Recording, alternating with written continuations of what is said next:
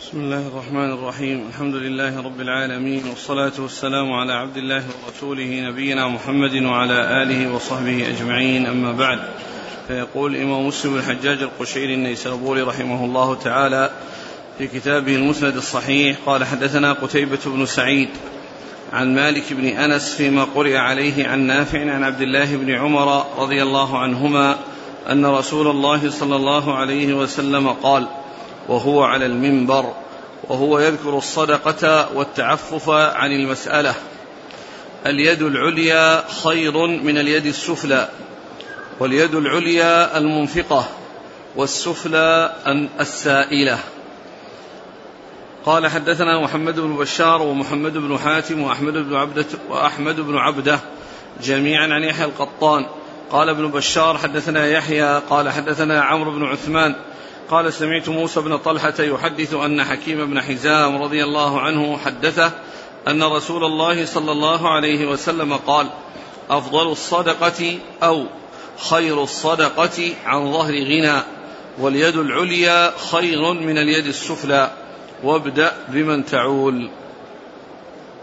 قال حدثنا أبو بكر بن أبي شيبة وعمر الناقد قال حدثنا سفيان عن الزهري عن عروة بن الزبير وسعيد عن حكيم بن حزام رضي الله عنه أنه قال سألت النبي صلى الله عليه وسلم فأعطاني ثم سألته فأعطاني ثم سألته فأعطاني ثم قال إن هذا المال خضرة حلوة فمن أخذه بطيب نفس بورك له فيه ومن أخذه بإشراف نفس لم يبارك له فيه وكان كالذي يأكل ولا يشبع. واليد العليا خير من اليد السفلى. قال حدثنا نصر بن علي الجهضمي وزهير بن حرب وعبد بن حميد قالوا حدثنا عمر بن يونس قال حدثنا عكرمة بن عمار قال حدثنا شداد قال سمعت أبا أمامة رضي الله عنه قال قال رسول الله صلى الله عليه وآله وسلم يا ابن آدم إنك أن تبذل الفضل خير لك وأن تمسكه شر لك ولا تلام على كفاف. وابدأ بمن تعول واليد العليا خير من اليد السفلى. بسم الله الرحمن الرحيم. الحمد لله رب العالمين وصلى الله وسلم وبارك على عبده ورسوله نبينا محمد وعلى آله وأصحابه أجمعين. ما بعد فهذه الأحاديث تدل على أن الإنفاق وبذل الخير أن هذا مطلوب وأنه من, من, من الأمور المستحبة. وقد بين عليه الصلاة والسلام في هذا الحديث أو في هذه الأحاديث في قوله وهو قوله اليد العليا خير من اليد السفلى. اليد العليا خير من اليد السفلى. لأن اليد العليا هي التي تنفق واليد السفلى هي التي تأخذ. ومعلوم أن الخيرية واضحة. في في هذا على هذا وأن كون الإنسان منفقا خير من كونه يكون آخذا ثم إن الوصف بالعلو وفي السفل السفول يعني هو نفسه كاف في معرفة التفضيل لأن قوله اليد العليا واليد السفلى يعني الوصف اليد بالعليا واليد بالسفلى يعني واضح في التفضيل. ولكن ولكنه جاءت الاحاديث في بيان هذه الخيرية وأن اليد العليا خير من السفلى للحث على أن يكون الإنسان من المنفقين والا يكون من الآخذين وأن يحرص على أن يحصل الخير الذي به يكون منفقا. وقد مر بنا في الأحاديث أن أصحاب رسول الله صلى الله عليه وسلم ما كان منهم غنيا فإنه ينفق مما أعطاه الله ومن كان ليس بغني ما عنده مال يعمل ويحامل ويحمل على ظهره يعني آه، أشياء يأخذ عليها أجرة ثم ثم يتصدق بها. فهذا فيه الحث على حصول الإنفاق وعلى بذل الأسباب التي تجعل الإنسان متمكنا من الإنفاق وأن من يكون معطيا هو الذي آه، آه، بلغ الدرجة العالية وحصل الفضل وحصل المنزلة الرفيعة وأن الذي دونه الذي هو يسأل هو يعني آه، دونه ولكنه إذا كان يعني آخذا بحق ولم يكن متكثرا ولم يكن يعني آه، ملحفا بالسؤال أو سائلا فإن فإن له أن يأخذ. أقول له أن يأخذ ولكن من غير أن يكون يعني ملحفا وأن يكون آه، شديد الحرص والإيذاء للناس في سؤاله. ثم قال واليد العليا هي المعطية والسفلى هي الآخذة. هذا فسر الرسول صلى الله عليه وسلم باليد العليا بأنها المعطية والسفلى هي, هي, هي الآخذة. ثم أيضا يعني هذا العلو والنزول أو السفل يعني هو الواقع لأن الإنسان الذي يعطي يعطي من فوق وهذا يأخذ من تحت. يعني هذا يده يعني تحت وهذا يده فوق. يعني هذا يأخذ يعطي من فوق وهذا يأخذ من, من أسفل وهذا يأخذ من أسفل. ثم ذكر الحديث خير الصدقة ما كان عن ظهر غنى. ما كان عن ظهر غنى. يعني أن كون الإنسان عنده مال ينفق منه ويعني ويبقى عنده بقية لا يتأثر ولا يندم أو يحصل له يعني شيء يجعله يندم على أنه تصدق لأن المال كثير فأنفق منه فيكون إنفاقه وإخراجه يعني شيء مع وجود شيء يكفيه لا يتعرض لأن يندم على على ما حصل منه وإنما يبقى يبقى مسرورا وفرحا بأنه حصل منه الإحسان. خير الصدقة ما كان عن ظهر غنى. خير الصدقه ما كان عن ظهر غنى لأن الإنسان إذا كان غنيا وأنفق لا لا يأتي إليه أو يقع في ذهنه يعني شيء من الندم أو شيء من التأثر بخلاف ما لو كان يعني آه، أعطى ماله كله ولم يوقع عنده شيء قد يقع في نفسه أنه يحصل منه ندامة إذا إذا إذا ظهرت له الحاجة أو ظهرت له أمور آه، تتطلب. يعني بذل المال فيها فإنه قد يحصل له الندم. لكن إذا كان المال كثيرا وأنفق من ذلك الكثير فإن ذلك هو الذي يعتبر خيرا. وقد جاء في بعض الأحاديث خير الصدقة جهد المقل جهد المقل. وقد ذكر العلماء في التوفيق بين الحديثين بأن هذا يعني على حسب الأحوال وعلى حسب يعني حال المنفق وحال المقل وأن المقل أنفق مما يملك ومما هو يعني آه، قليل ما يملكه وذاك أنفق الكثير مما يملكه. وقد عرفنا في الحديث السابق أن أن أن أن فقراء المهاجرين جاءوا إلى الرسول صلى الله عليه وسلم وقالوا يا رسول الله ذهب أهل الدثور بالأجور يصلون كما نصلي ويصومون كما نصوم ويتصدقون فضول أموالهم. فالرسول صلى الله عليه وسلم أرشدهم إلى أن يأتوا بأعمال يكون لهم فيها صدقات غير المال. يكون فيها صدقات غير المال. ولكن يعني حصول وجود المال وإنفاقه في سبيل الله لا شك أن هذا يعني خير للإنسان.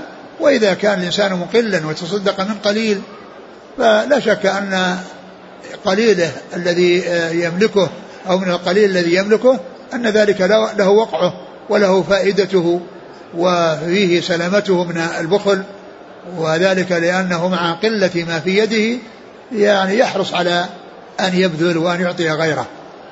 إيش بعدين؟ وابدأ بمن تعول. وابدأ بمن تعول. الإنسان يحرص على أن يكون نفعه لمن يعوله لأن الذي يعوله نفقته لازمة له ولو أهمله احتاج إلى الناس. وأما الناس اللي, اللي لا يعولهم يعني ليس ملزما بهم وإنما يعني يحرص على أن يوفي حقوق الذين يلزمهم مؤونتهم والذي يعولهم يعني حتى لا يحتاجوا إلى الناس. وكون الإنسان يحسن إلى أو بره يكون لمن يعول والنفقة واجبة عليه لا شك أن هذا هو الذي يبدأ به ولهذا سبق أن مر في الأحاديث. يعني دينار تنفقه في سبيل الله ودينار تنفق على دابتك في سبيل الله ودينار لرفقائك في سبيل الله ودينار تنفق على أهلك أفضلها الذي تنفقه على أهلك. لأن أهلك أنت ملزم بهم. وأما الباقون يعني لست ملزم بهم ويأتيهم رزق الله من هنا وهنا لكن كونك تهمل في عائلتك ومن تعول وتقصر تجعلهم يتكففون الناس؟ ولهذا جاء في الحديث أن يعني كون الإنسان يترك ورثته أغنياء خير من أن يذرهم عالية يتكففون الناس. يعني يمدون أكفهم للناس يسألونهم. نعم. حديث حكيم بن حزام سألت النبي صلى الله عليه وسلم فأعطاني نعم ثم حديث حكيم بن حزام قال سألته فأعطاني ثم سألته فأعطاني ثم سألته فأعطاني ثم قال إن هذا المال حلوة خضرة يعني فيه وصف وصفان محمودان كل واحد منهما لو جاء مفردا فإنه محمود الخضرة والحلاوة فإذا اجتمع يعني زاد ذلك يعني يعني زاد الأمر وصار يعني المحاسن أو الهيئتان أو صفتان التي هي من من من, من قبيل الحسن اجتمعتا وتوفرتا قال ان ان الدنيا حلوة خضرة. وأن فمن أخذه بطيب نفس فمن أخذه بطيب نفس. يعني بطيب نفسه يعني كونه يعني ليس يعني مشرفا وليس ملحفا وليس سائلا. وكذلك الذي أعطاه أعطاه يعني بارتياح ولم يعطه نتيجة للحاف والحاكم في المسألة وإتعاب يعني له في آه، الإلحاح وكثرة السؤال من أعطيه يعني بطيب نفس أو من حصله بطيب نفس منه هو وكذلك من المعطي. لأنه كما سيأتي يعني في بعض الأحاديث فيها أن أن المعطي نفسه يعني قد يكون يعني يصير متأثرا في كونه يعني ينفق وهو يعني على حالة آه، حصلت من السائل تجعله يتبرم ويحصل منه شيء من عدم الارتياح نعم. فمن أخذه بطيب نفس بورك له فيه. ومن نعم. أخذه فمن أخذه بطيب نفس بورك له فيه.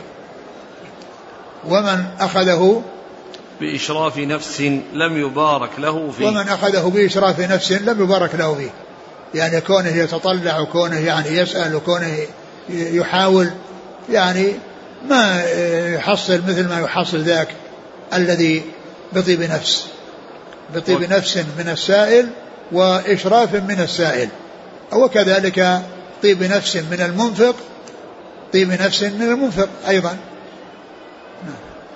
وكان كالذي يأكل ولا يشبع. وكان كالذي يأكل ولا يشبع ما في فائدة. يعني أكله لا فائدة فيه. أكله ما يستفيد منه شيء يأكل ولا يشبع. نعم. حديث أبي أمامة قال صلى الله عليه وسلم يا ابن آدم إنك أن تبذل الفضل خير لك وأن تمسكه شر لك ولا تلام على كفاف.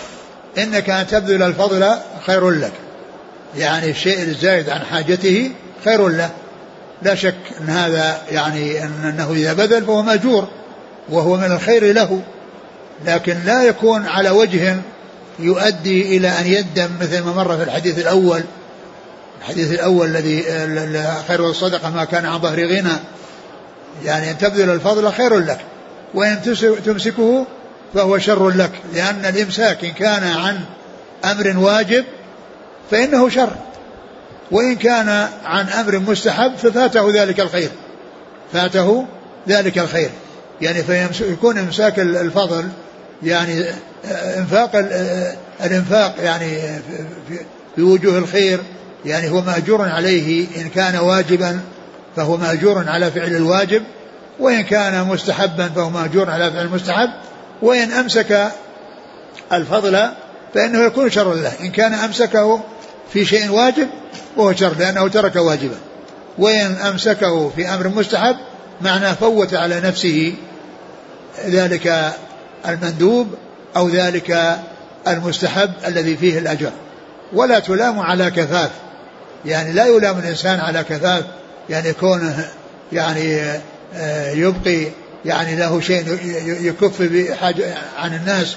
وكذلك أيضا يعني كون الإنسان يأخذ يعني ما يكفيه وما يكون فيه كفايته إذا كان سائلا لا يلام على ذلك وإنما يلام إذا إذا أخذ أو سأل أكثر من من الكفاف ويكون متكثرا يعني في السؤال أو مبقيا يعني شيئا يعني يعني زائدا عن حاجته وهو كثير ولا يقدم على إنفاقه بحيث يحصل الأجر. نعم. قال حدثنا قتيبة بن سعيد عن مالك عن نافع عن ابن عمر. نعم. وهذا رباعي. نعم. قال حدثنا محمد بن بشار ومحمد بن حاتم وأحمد بن عبده عن يحيى القطان عن عمرو بن عثمان عن موسى بن طلحة عن حكيم بن حزام. نعم. قال حدثنا أبو بكر بن أبي شيبة عمرو الناقد عن سفيان عن الزهري. أحد أحدنا أبو بكر بن أبي شيبة وعمرو الناقد عن سفيان عن الزهري. وهذا بن عيينة. سفيان هو بن عيينة. إذا جاء يروي عن الزهري وهو غير وهو غير منسوب فإنه سفيان بن عيينة. نعم.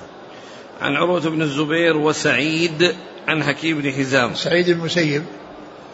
قال حدثنا نصر بن علي الجهضمي وزهير بن عروة بن الزبير وسعيد هؤلاء هذان من الفقهاء السبعة. في المدينة في عصر التابعين. كل منهما أو هذان الاثنان من جملة الفقهاء السبعة. سعيد المسيب وعروة بن الزبير. نعم. قال حدثنا نصر بن علي الجهضمي وزهير بن حرب وعبد بن حميد عن عمر بن يونس عن عكرمة بن عمار عن شداد. شداد بن عبد الله. عن أبي أمامة. نعم. سدي بن عجلان الباهلي. وهو مسلسل بالتحديث والسماع. نعم.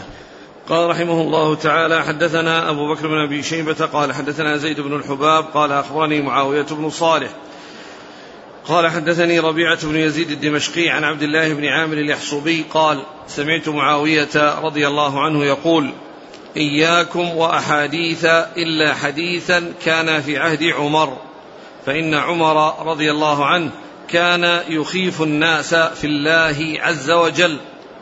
سمعت رسول الله صلى الله عليه وسلم وهو يقول من يريد الله به خيرا يفقهه في الدين.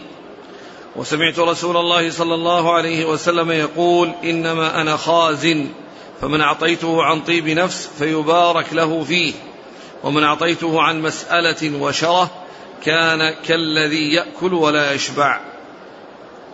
ثم ذكر هذا الحديث عن معاوية رضي الله عنه وقال في أوله إياكم واحاديث إلا حديثا في عهد عمر فإنه كان يهيب, يهيب يخيف, يخيف, يخيف الناس في الله عز وجل. يعني المقصود من ذلك التثبت في الأحاديث وأنه لا يتساهل في الأحاديث وتروى يعني من غير تثبت واطمئنان إلى سلامتها وإلى يعني أخذها عن رسول الله عليه الصلاة والسلام وأنها كما جاءت عنه عليه الصلاة والسلام إياكم وأحاديث إلا حديثا في عهد عمر. يعني ما كان في عهد عمر مما حدث به لأنه كان يخيف الناس بالله عز وجل يعني الناس يهابونه. ولهذا جاء عنه في عدة يعني أحاديث أنه كان يطلب يتوثق يطلب شاهدا. مثل ما جاء في في لفظ الاستئذان. الاستئذان ثلاثا. يعني في قصة أبي موسى الأشعري وغيره. فإنه كان يخيف الناس في الله عز وجل والناس يهابونه ويحدثون في عهده بالأحاديث التي هم متثبتون فيها ومطمئنون فيها. ثم إنه بعد ذلك لما ذكر يعني هذه المقدمة التي يعني بين أو حث فيها على يعني التثبت في الأحاديث وأن عمر هذا شأنه وهذا ديدنه رضي الله عنه ذكر شيئا من الحديث عن رسول الله صلى الله عليه وسلم. وهذا يدل على تثبته. يعني هذا الذي أخبر به وحدث به هو متثبت فيه.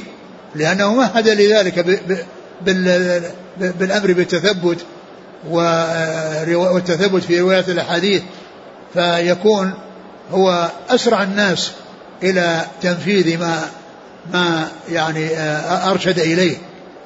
فيكون أسرع الناس إلى تنفيذ ما أرشد إليه. وإذا فما حدث به يكون مما حصل به التثبت. قال قال قال رسول الله صلى الله عليه وسلم من يريد الله به خيرا يفقهه في الدين.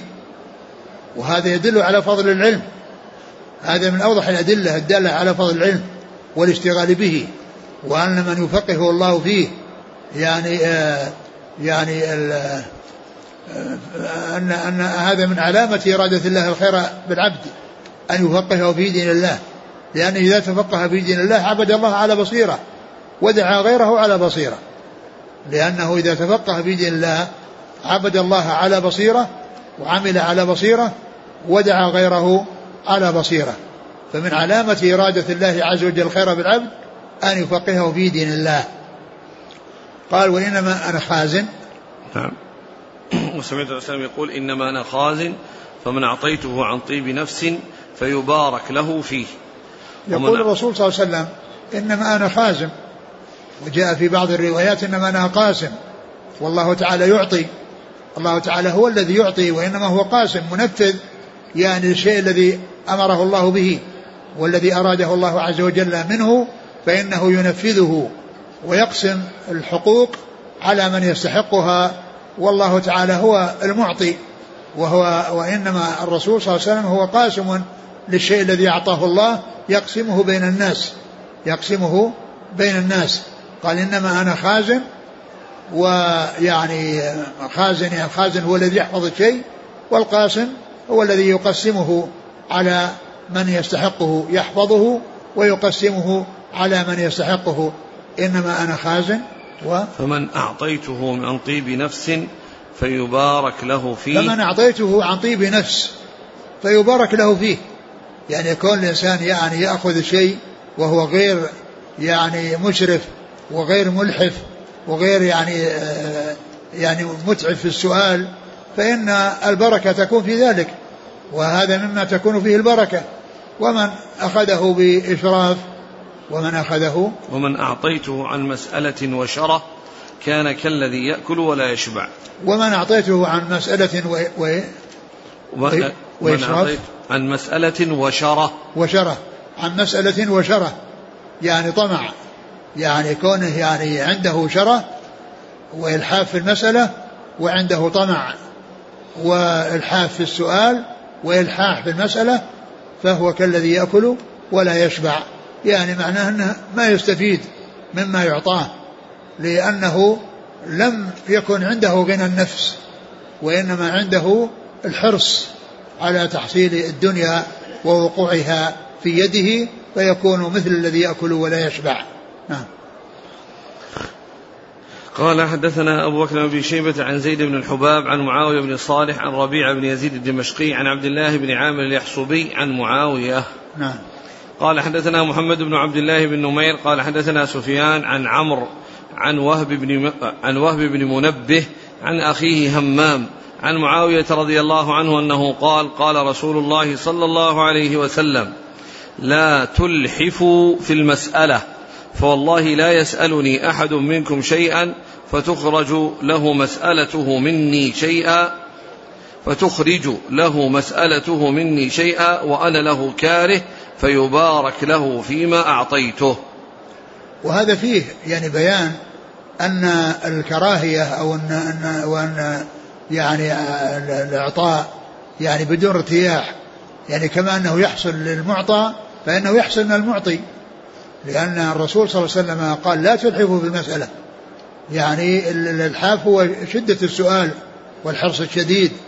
والمبالغة فيه فإنه لا في المسألة فوالله لا يسألني أحد منكم شيئا فتخرج له مسألته مني شيئا وأنا له كاره فيبارك له فيما أعطيته.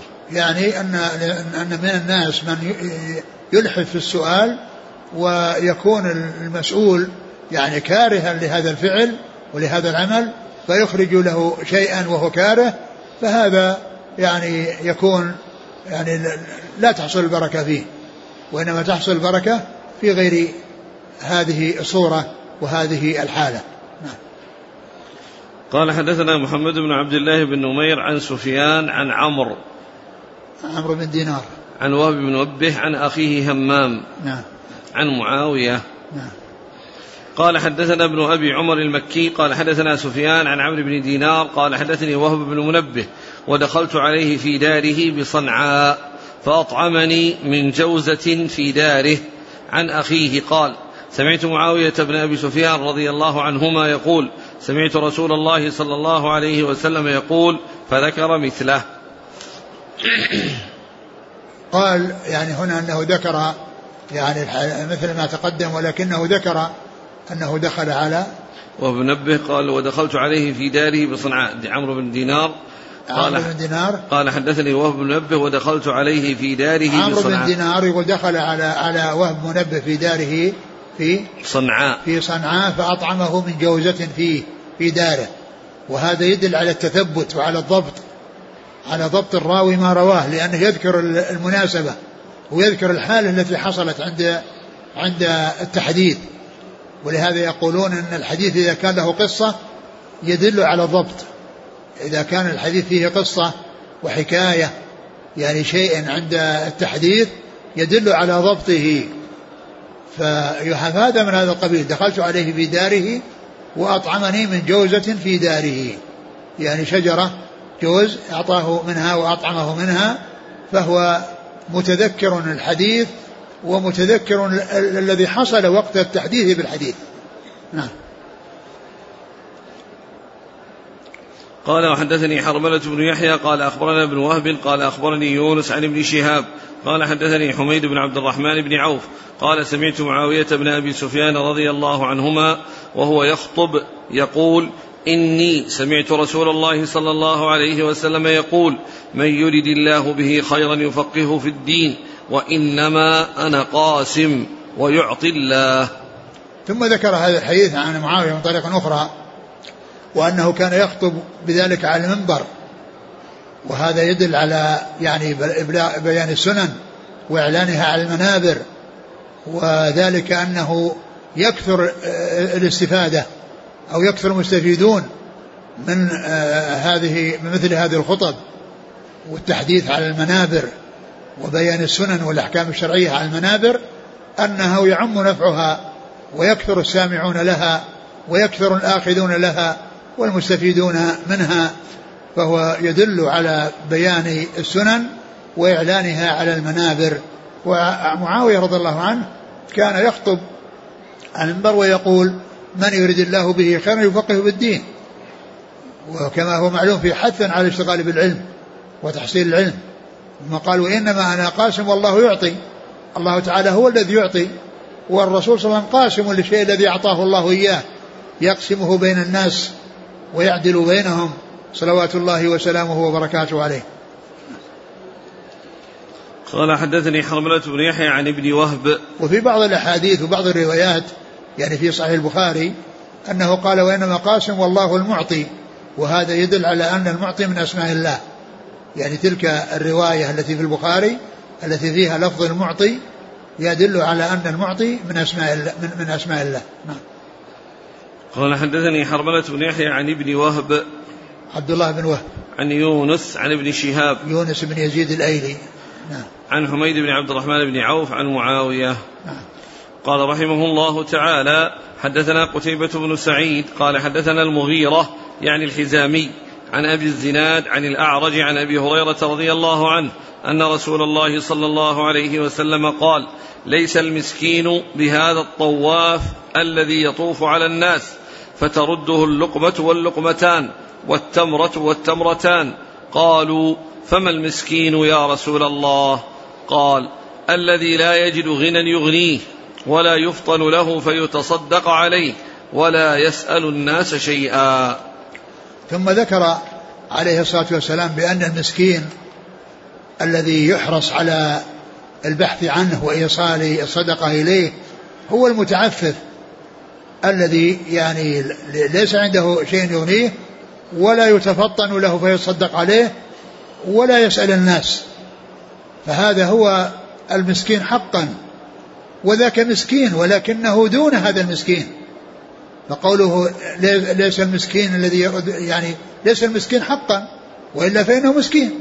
الذي يطوف ويسأل الناس وترده اللقمة واللقمتان والتمره والتمرتان هذا مسكين.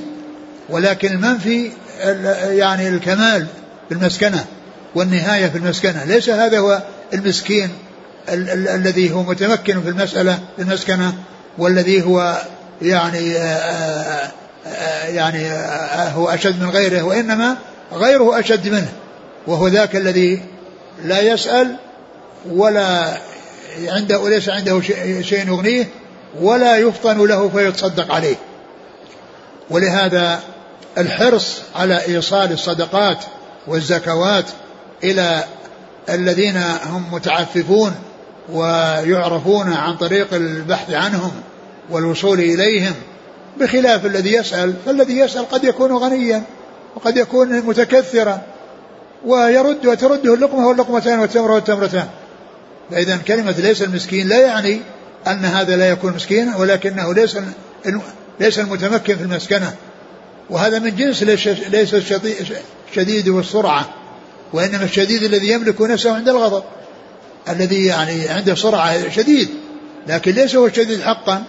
الشديد حقا الذي يملك نفسه عند الغضب. فهذا من جنسه. يعني هذا من جنس هذا يعني نفي ليس نفيا لحصول الاتصاف بالوصف وإنما نفي الاتصاف بالوصف الكامل. وإنما الذي متصف بالوصف الكامل هو ما قال فيه الرسول صلى الله عليه وسلم وإنما الشديد يملك نفسه عند الغضب وإنما المسكين الذي لا يجد غنى يغنيه ولا يفطن له فيصدق عليه ولا يسأل الناس. قال حدثنا قتيبة بن سعيد عن المغيرة يعني حزامي. ومن جنس ذلك الحديث الذي قال تدرون من المفلس؟ قالوا المفلس من لا درهم عنده ولا متاع. يعني هم فهموا مفلس الآخر مفلس الدنيا. لأن لما قال تدرون المفلس ظنوا أنه يسأل عن مفلس الدنيا. فقالوا مفلس من لا درهم عنده ولا متاع. نعم هذا مفلس لكن أشد إفلاسا منه مفلس الآخرة. الذي قال فيه النبي صلى الله عليه وسلم والمفلس من أمتي من يأتي يوم القيامة في صلاة وزكاة وصيام وحج ويأتي وقد شتم هذا وضرب هذا وسفك دم هذا وأخذ مال هذا فيعطى لهذا من حسناته وهذا من حسناته فإن فنيت حسناته قبل أن يقضى عليه ما عليه أخذ من سيئاته فطرح عليه ثم طرح في النار. يعني ف يعني فهناك يعني من يكون متصف ولكن غيره أشد آه، اتصافا. أو آه، تمكنا في هذا الوصف من هذا الذي يعني دونه. نعم. قال حدثنا قتيبة بن سعيد عن المغيرة يعني الحزامي. نعم. عن أبي الزناد. عبد الله بن ذكوان. عن الأعرج. عبد الرحمن بن هرمز. عن أبي هريرة. نعم. قال حدثنا يحيى بن أيوب. وقتيبة بن سعيد. قال ابن أيوب حدثنا إسماعيل وهو ابن جعفر. قال أخبرني شريك. عن عطاء بن يسار مولى ميمونة عن أبي هريرة رضي الله عنه أن رسول الله صلى الله عليه وسلم قال ليس المسكين بالذي ترده التمرة والتمرتان ولا اللقمة واللقمتان إنما المسكين المتعفف. اقرأوا إن شئتم لا يسألون الناس إلحافا. نعم وهذا مثل الذي قبله. قال حدثني حدثنا يحيى بن أيوب وقتيبة بن سعيد عن إسماعيل بن جعفر عن شريك. شريك بن عبد الله بن أبي نمر. عن عطاء بن يسار عن أبي هريرة. نعم. قال وحدثنيه أبو بكر بن إسحاق. قال حدثنا ابن أبي مريم. قال أخبرنا محمد بن جعفر. قال أخبرني شريك. قال أخبرني عطاء بن يسار وعبد الرحمن بن أبي عمرة أنهما سمع أبا هريرة رضي الله عنه يقول قال رسول الله صلى الله عليه وسلم بمثل حديث إسماعيل. نعم. قال وحدثنيه أبو بكر بن إسحاق. هو محمد بن إسحاق الصاغاني. نعم. عن ابن أبي مريم. وهو سعيد بن أبي مريم. عن محمد بن جعفر عن شريك عن عطاء بن يسار وعبد الرحمن بن أبي عمرة. نعم. عن أبي هريرة. نعم. قال رحمه الله تعالى وحدثنا أبو بكر بن أبي شيبة قال حدثنا عبد الأعلى بن عبد الأعلى عن معمر عن عبد الله بن مسلم أخي الزهري عن حمزة بن عبد الله عن أبيه رضي الله عنه أن النبي صلى الله عليه وسلم قال لا تزال المسألة بأحدكم حتى يلقى الله وليس في وجهه مزعة لحم. ثم ذكر هذه أحاديث تتعلق بالمسألة وذمها. وأن الإنسان قد يعني يعني يقدم على المسألة ولا يبالي بها وكأنها شيء عادي لا يتأثر ولا يخجل فيأتي يوم القيامة وليس في وجهه مزعة لحم. يعني معنى ذلك أنه يأتي يعني وهذا المنظر وهذه الهيئة التي هي عليه وهي هيئة جميلة يعني يأتي يوم القيامة وقد ذهب لحم وجهه. يعني بسبب قلة حيائه وقلة اهتمامه وعنايته وكونه يعني آه، يستحي يعني من الناس. ويكون هذا في من يسأل للتكثر. أما من يسأل لأنه مضطر ويقف عند سداد الحاجة فإن هذا معذور. ولكن الذي يشغل نفسه بالسؤال ويهتم بالسؤال ويكون ملحفا في السؤال ولا يبالي ولا يستحي من الناس. يعني يأتي يوم القيامة وهذا شأنه. يعني ستكون علامة له. يكون علامة له يوم القيامة أنه يأتي وليس في وجهه مزعة لحم بسبب ما حصل منه من, من, من, من عدم الحياء من الناس. نعم. قال حدثنا أبو بكر بن شيبة عن عبد الأعلى بن عبد الأعلى عن معمر. ابن راشد. عن عبد الله بن مسلم أخي الزهري عن حمزة بن عبد الله عن أبيه. نعم. قال وحدثني عمرو الناقل قال حدثني إسماعيل بن إبراهيم قال أخبرنا معمر عن أخي الزهري بهذا الإسناد مثله ولم يذكر مزعة ولم يذكر مزعة. نعم. قال حدثني أبو الطاهر قال أخبرنا عبد الله بن وهب قال أخبرني الليث عن عبيد الله بن أبي جعفر عن حمزة بن عبد الله بن عمر أنه سمع أباه يقول قال رسول الله صلى الله عليه وسلم ما يزال الرجل يسأل الناس حتى يأتي يوم القيامة وليس في وجهه مزعة لحم. وهذا مثل الذي قبله. قال حدثنا أبو كريب وواصل بن عبد الأعلى قال حدثنا ابن فضيل عن عمار بن القعقاع عن أبي زرعة عن أبي هريرة رضي الله عنه أنه قال قال رسول الله صلى الله عليه وسلم من سأل الناس أموالهم تكثرا فإنما يسأل جمرا. فليستقل أو ليستكثر. ثم ذكر هذا الحديث عن أبي هريرة من يسأل الناس تكثرا فإنما يسأل الناس جمرا فليستقل أو ليستكثر. يعني ما دام أن السؤال ليس للحاجة وإنما هو للتكثر فإن ذلك يضره ولا ينفعه. فهو يعني يعني يسأل تكثرا إنما يسأل جمرا. يعني ما يحصل عقوبة ويحصل شيء يعاقب عليه. يحصل شيئا يعاقب عليه. فإنما يعني يسأل جمرا فليستقل أو ليستكثر. يعني معناه إن أكثر من السؤال حصل كثيرا من الجمر وإن قلل يعني من السؤال اللي هو للتكثر فإنه يحصل له الشيء القليل من الجمر ومعنى ذلك أنه يعذب وأن هذا يعني يعذب به مثل آه الذين يكون اليتامى. إن يكون اليتامى ظلما إنما يكون في بطونهم نارا. نعم. قال حدثنا أبو كريب محمد بن العلاء بن كريب. وواصل بن عبد الأعلى عن ابن فضيل. محمد بن فضيل. عن عمار بن القعقاع عن أبي زرعة.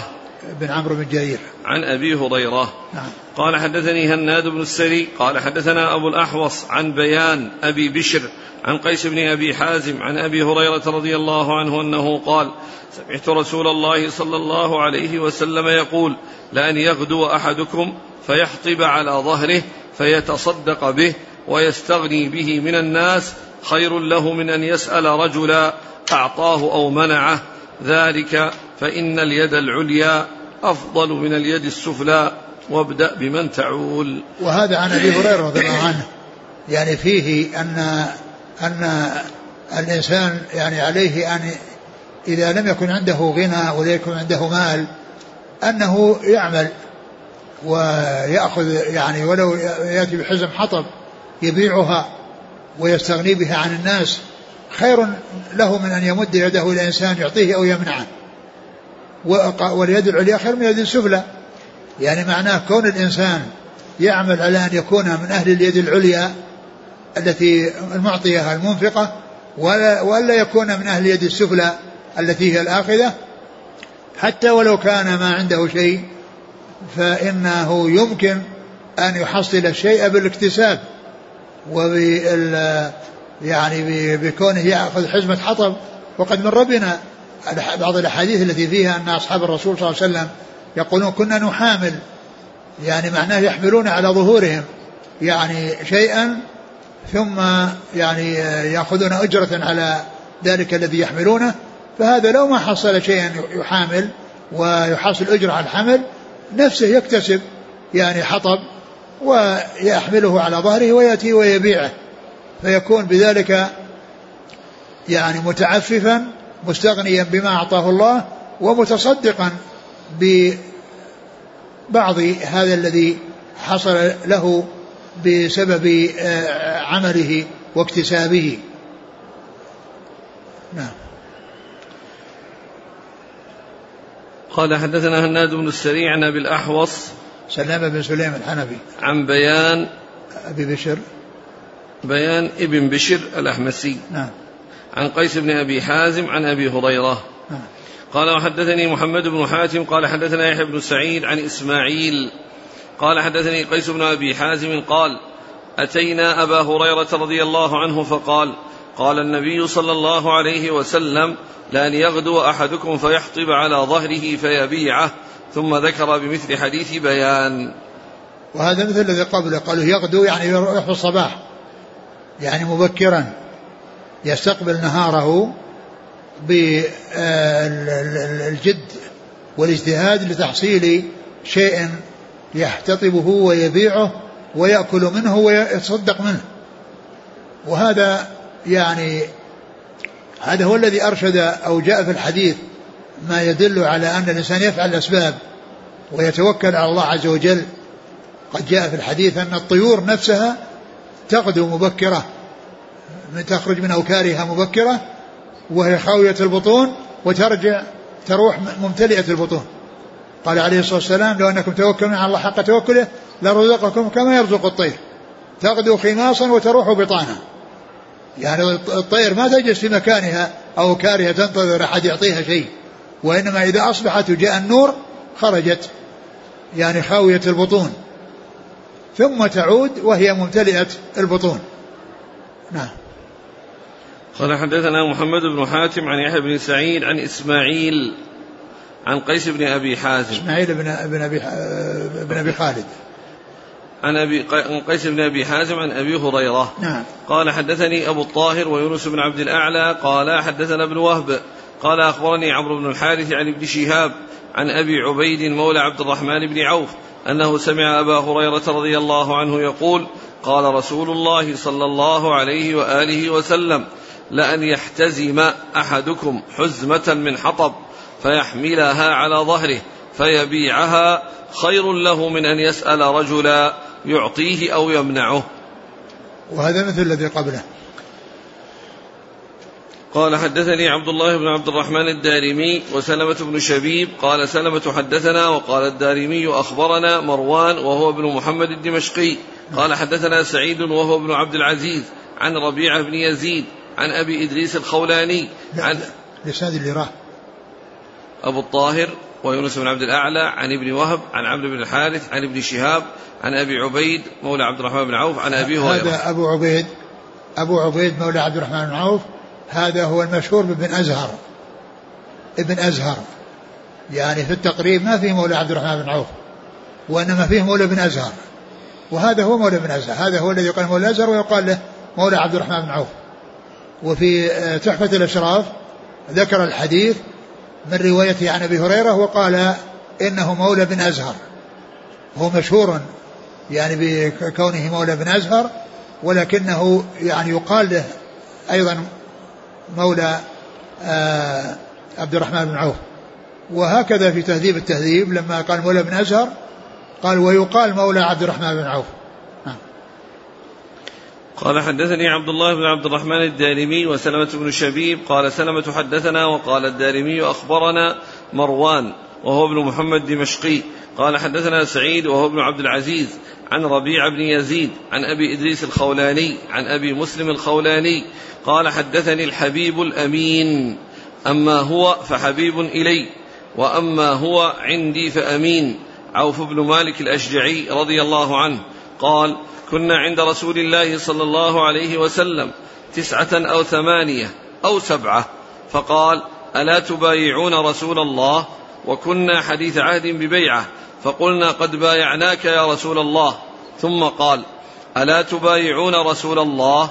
فقلنا قد بايعناك يا رسول الله.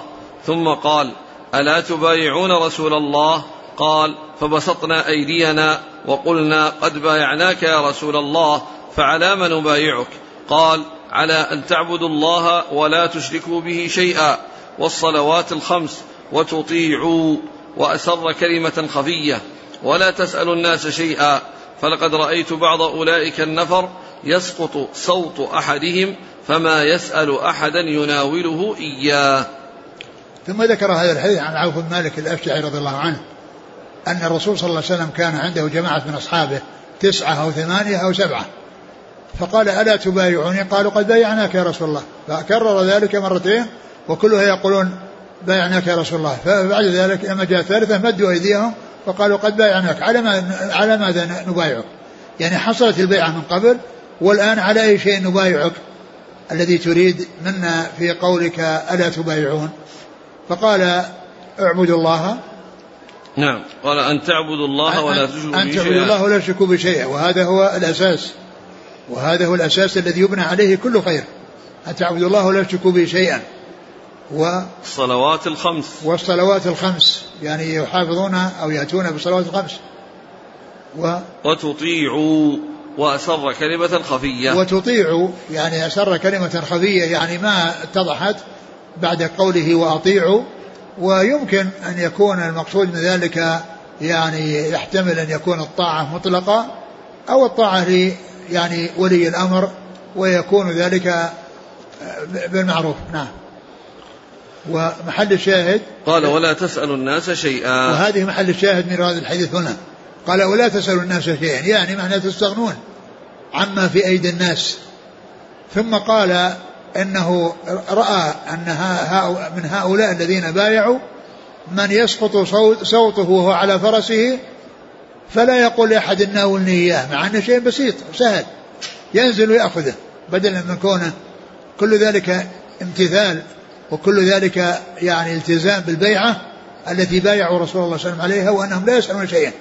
يعني حتى هذا الشيء اليسير السهل يعني كانوا يعني يتركون أن يقعوا فيه وأن يحصل منهم أن يسألوا ولو مناولة الصوت. إذا أحد سقط صوته من صوته من على فرسه نزل وأخذه ركب. ما يقول لأحد يمشي إلا كذا ناولني. نعم. قال حدثنا عبد الله بن عبد الرحمن الدارمي وسلمة بن شبيب عن مروان هو ابن محمد دمشقي عن سعيد هو ابن عبد العزيز عن ربيعة ابن يزيد عن أبي إدريس الخولاني. وهو عائد الله. عن أبي مسلم الخولاني. نعم. عبد الله بن ثوب. نعم. عن عوف بن مالك الأشجعي. وقال الحبيب الأمين. وقال إنه حبيب إلي وإنه عندي أمين. يعني هذا كله ثناء عليه ومدح له يعني لصاحب رسول الله صلى الله عليه وسلم وأنه يحبه وأن وأنه يعتبره يعني أمينا على ما يخبر به عن رسول الله صلى الله عليه وسلم. قال رحمه الله تعالى حدثنا يحيى بن يحيى وقتيبة بن سعيد كلاهما عن حماد بن زيد. قال يحيى أخبرنا حماد بن زيد عن هارون بن رياب قال حدثني كنانة بن نعيم العدوي عن قبيصة بن مخارق الهلالي رضي الله عنه قال تحملت حمالة فأتيت رسول الله صلى الله عليه وسلم أسأله فيها فقال أقم حتى تأتينا الصدقة فنأمر لك بها قال. ثم قال يا قبيصة إن المسألة لا تحل إلا لأحد ثلاثة رجل تحمل حمالة فحلت له فحلت له المسألة حتى يصيبها ثم يمسك.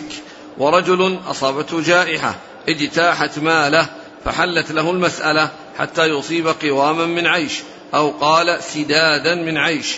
ورجل أصابته فاقة حتى يقوم ثلاثة من ذوي الحجى من قومه. لقد أصابت فلانا فاقة فحلت له المسألة حتى يصيب قواما من عيش أو قال سدادا من عيش فما سواهن من المسألات يا قبيصة سحتا يأكلها صاحبها سحتا. ثم ذكر هذا الحديث عن قبيصة آه قبيصة؟ نعم قبيصة ابن مخارق الهلالي قال تحملت نعم يعني حمالة. يقول تحملت حمالة. يعني أنه التزم يعني مبلغا من المال للإصلاح بين متخاصمين أو بين يعني ناس متنازعين. فأصلح بينهم بأن تحمل الشيء الذي يعني هم يسكن هذه الفتنة ويسكن يعني هذا الشر الذي وقع بينهم. ف فجاء إلى الرسول يسأله لأنه من جملة الغارمين يعني الذي جاء ذكرهم في قسمة الصدقات. فقال اجلس حتى يأتينا تأتينا الصدقة. نعم أقم حتى تأتينا الصدقة فنأمر لك بها. تأتينا الصدقة يعني صدقة الأموال التي تجبى آه، وتصرف في مصارفها ومن مصارفها الغارمين. قال حتى نعطيك منها. ثم ثم إنه قال له ان ان المسألة لما جلس وينتظر أن ياتيه شيء قال إن المسألة لا تحل إلا لحي ثلاثة. رجل تحمل حمالة فحلت فحلت له المسألة حتى حتى يصيبها. حتى يصيبها. يعني المقدار الذي تحمله. ما يروح يزيد عليه وإنما في حدود الذي تحمله. تحمل حماله فحلت له مسألة حتى يصيبها ويمسك. يمسك بعد ذلك. ما يكون ينفتح لباب السؤال ثم يواصل السير فيه. وإنما الشيء الذي تحمله له أن يسأل حتى يمسك. يعني حتى يحصله ويمسك عما وراء ذلك. ورجل اجتاحت أصابه جائحة اجتاحت ماله يعني شيء يعني حصل جائحة مثل حصل حريق أو حصل يعني شيء ويعني ذهب بماله وليس عنده شيء يأكله وهذا هو الذي عنده احترق وذهب أصابه جائحة. فحدث المسألة حتى يحصل قواما من عيش أو سدادا من عيش. يعني منع حتى يحصل شيء يأكله ويكفيه. يعني في الأكل ما يروح يسأل ويواصل الاستمرار يعني في السؤال. ورجل أصابته فاقة. يعني أصابه فاقة يعني حصل له يعني فقر وحصل له يعني آه شيء يعني آه يعني جعل يده تكون خالية. لكنه مثل ليس مثل أول الجائحة التي اجتاحت ماله ويكون ذلك ظاهرا. ولا يحتاج إلى بينة بأن الناس يعرفون يعني الجائحة التي حلت به لأن شيء واضح وجلي. وأما هذا شيء خفي فقال حتى يأتي ثلاثة من من من قومه من ذوي الحجى يعني من أهل العقول والرجحان عقولهم راجحة. ليس عندهم تغفيل أو عندهم شيء يعني من من التهاون أو عدم التثبت وإنما أناس يطمئن إليهم وعندهم عقول بخلاف الناس الذين يكونوا على غير هذا النحو بأن يكون عنده تغفيل وعنده يعني عدم بصيرة وعدم يعني ثبات في العقل فإنه إذا شهد له ثلاثة يعني من من من قومه يعني معناه التنصيص على قومه إنهم يعني هم اللي يعرفون حاله لأن يعني جماعة الإنسان هم الذين يعرفون الأمور الداخلية يعني في الإنسان. فحلت له المسألة حتى يصيب سدادا من عيش أو قواما من عيش. ثم يمسك. وما سوى ذلك. يعني هذه الأمور الثلاثة فهي سحت يأكله صاحبه سحتا. نعم.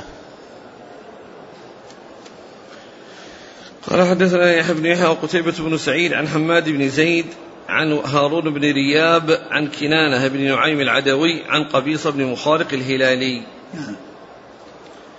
قال رحمه الله تعالى وحدثنا هارون بن معروف قال حدثنا عبد الله بن وهب حاء قال وحدثني حرملة بن يحيى عن قال أخبرنا ابن وهب قال حدثنا هارون بن معروف قال حدثنا عبد الله بن وهب حا قال وحدثني حرملة بن يحيى قال أخبرنا ابن وهب قال أخبرني يونس عن ابن شهاب عن سالم بن عبد الله بن عمر عن أبيه قال سمعت عمر بن الخطاب رضي الله عنه يقول قد كان رسول الله صلى الله عليه وسلم يعطيني العطاء فأقول أعطه أفقر إليه مني حتى أعطاني مرة حتى أعطاني مرة مالا فقلت أعطه أفقر إليه مني.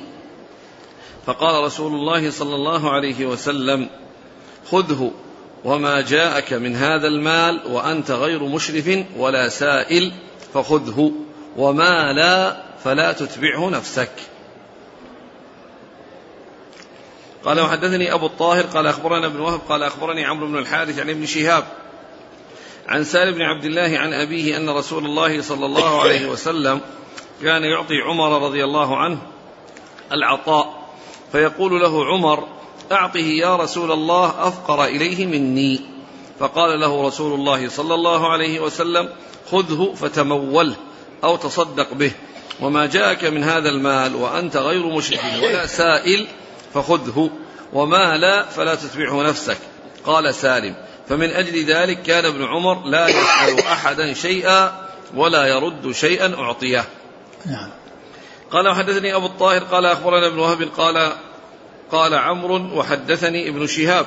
بمثل ذلك عن السائب بن يزيد رضي الله عنه عن عبد الله بن السعدي رضي الله عنه عن عمر بن الخطاب رضي الله عنه عن رسول الله صلى الله عليه وسلم. قال حدثنا قتيبة بن سعيد قال حدثنا ليث عن بكير عن بسر بن سعيد عن ابن الساعدي المالكي أنه قال استعملني عمر بن الخطاب رضي الله عنه على الصدقة فلما فرغت منها وأديتها إليه أمر لي بعمالة فقلت إنما عملت لله وأجري على الله فقال خذ ما أعطيتك خذ ما أعطيت فإني عملت على عهد رسول الله صلى الله عليه وسلم فعملني. فقلت مثل قولك. فقال لي رسول الله صلى الله عليه وسلم إذا أعطيت شيئا من غير أن تسأل فكل وتصدق. قال وحدثني هارون بن سعيد الأيلي. قال حدثنا ابن وهب. قال أخبرني عمرو بن الحارث عن بكير بن الأشج عن بسر بن سعيد عن ابن السعدي رضي الله عنه. قال استعملني عمر بن الخطاب رضي الله عنه على الصدقة بمثل حديث الليث. ثم ذكر هذه الأحاديث عن عمر رضي الله تعالى عنه وأن الرسول صلى الله عليه وسلم أعطاه وأنه يقول أعطه أفقر مني. وهذا يدل على فضل عمر رضي الله عنه وعلى إيثاره وعلى يعني حرصه على يعني بذل الخير وحصوله لغيره. لأنه لما أعطاه رسول الله صلى الله عليه وسلم قال أعطه غيري ثم قال له ما أعطيت من هذا المال فخذه وتموله و فذكر أنه رضي الله عنه أعطاه الرسول صلى الله عليه وسلم وأنه طلب منه أن يعطيه لغيره فقال ما أعطيت من هذا المال وأنت غير مشرف ولا سائل فخذه وتموله. لا قال نعم. قال خذه وتموله أو تصدق به. نعم. فخذه وتموله اجعله مالا لك وإن شئت أن تصدق به تصدق به. وإن شئت أن تبقي بعضه وتصدق ببعضه فإن هذا يرجع إليك لأنه مال يعني وصل إليه يتصرف فيه كيف يشاء. نعم. وش بعده؟ يصدق به. نعم. قال فمن أجل ذلك كان ابن عمر لا يسأل أحدا شيئا ولا يرد شيئا أعطيه. يعني هذا الذي حصل لعمر رضي الله عنه وما جاء من الحديث للرسول صلى الله عليه وسلم وأنه إن أنه يعني إذا أعطي شيء من غير مسألة ولا إشراف فإنه يأخذه ويتموله ويتصدق به. قال ولهذا كان ابن عمر لا لا يسأل لا يسأل قال لا يس كان ابن عمر لا يسأل أحدا شيئا. لا يسأل أحدا شيئا وإذا أعطي شيئا أخذه. نعم. ثم في الرواية الثالثة قال عن بسر بن سعيد عن ابن الساعدي المالكي. لا هو قبل ذلك عبد الله بن السعدي وهو ابن ابن السعدي المالكي. فكلمة الساعدي هذه هو المقصود بها ابن السعدي يعني فهذا يعني ذكر الساعدي وهم وإنما هو ابن السعدي الذي مر في الإسناد السابق. ويقال له المالكي لأن من أجداده من يسمى مالك فهو ينسب يعني إلى يعني بقوله المالكي نسبة إلى أحد أجداده وهو مالك.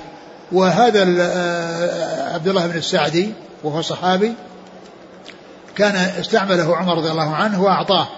فيعني فعل مثل ما فعل عمر مع رسول الله صلى الله عليه وسلم فقال إن أن أنني فعلت مثل هذا الذي فعلت وإن الرسول صلى الله عليه وسلم يعني أعطاه وقال عملني يعني أعطاه أجرة العمل في على على الولاية التي ولاه ولاه عليها. وهذا يدل على أن الإنسان يعني لا يكون سائلا ولا يكون مشرفا. وإذا حصل له شيء يعني من غير سؤال ومن غير إشراف فله أن يأخذه. نعم. وش بعده؟ قال إذا أعطيت شيئا من غير أن تسأل فكل وتصدق. نعم. الأسانيد؟ نعم الأسانيد. قال حدثنا هارون بن معروف عن عبد الله بن وهب حا وحدثني حرملة بن يحيى عن ابن وهب عن يونس عن ابن شهاب عن سالم عن أبيه عن عمر. نعم.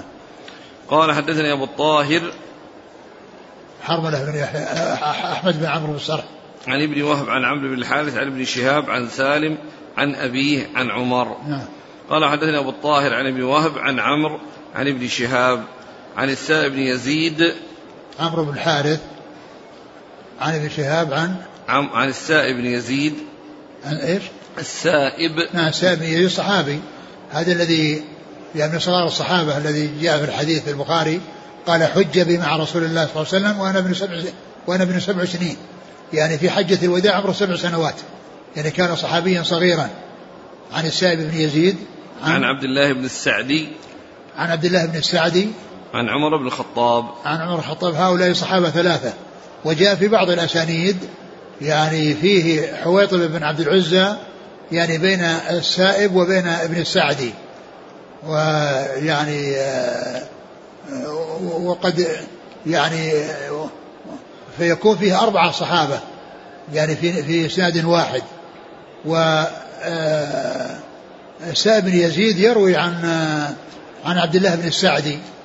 مباشرة. يعني فيمكن أن يكون يعني آه، حصله بنزول ثم حصله بعلو. يمكن أن يكون حصله عن طريق حويط بن عبد العزيز عن ابن السعدي ثم لقي ابن السعدي وأخذ وأخذه منه مباشرة. فيكون معناه من عنده على الوجهين. وهنا في مسلم ليس فيه حويط بن عبد العزى. نعم. قال حدثنا قتيبة بن سعيد عن ليث بن سعد. عن بكير بن عبد الله بن أشج. عن بسر بن سعيد عن ابن الساعدي المالكي. ابن الساعدي هو المقصود ابن السعدي الذي مر في الإسناد عبد الله بن السعدي نعم. عن عمر. نعم. قال حدثني هارون بن سعيد الأيلي عن ابن وهب عن عبد الحارث عن بكير بن الاشج عن بسر بن سعيد عن ابن السعدي عن عمر. هذا هو ابن السعدي على, على الصواب. نعم. انتهى؟ نعم. والله تعالى أعلم وصلى الله وسلم وبارك على عبده ورسوله. نبينا محمد وعلى آله وأصحابه أجمعين. جزاكم الله خيرا وبارك الله فيكم. ألهمكم الله الصواب ووفقكم للحق. شافاكم الله وعافاكم ونفعنا الله ما سمعنا. غفر الله لنا ولكم وللمسلمين أجمعين. آمين. يقول السائل عندي أختي مطلقة وهي ساكنة مع أولادها بإيجار فهل يجوز لي أن أعطيها زكاة مالي أنا أخوها الأكبر؟ يجوز إعطاء الزكاة للأخت. كون الإنسان يعطي أخته من زكاته أو أخاه من زكاته لا بأس بذلك وإنما الممنوع الأصول والفروع. الذي لا يعطي لا لأصوله ولا لفروعه لا لأبيه وأمه وجده وجدته ولا لابنه وبنته. قوله عليه الصلاة والسلام إنما أنا قاسم ويعطي الله. هل يشمل العلم أم هو خاص بالمال؟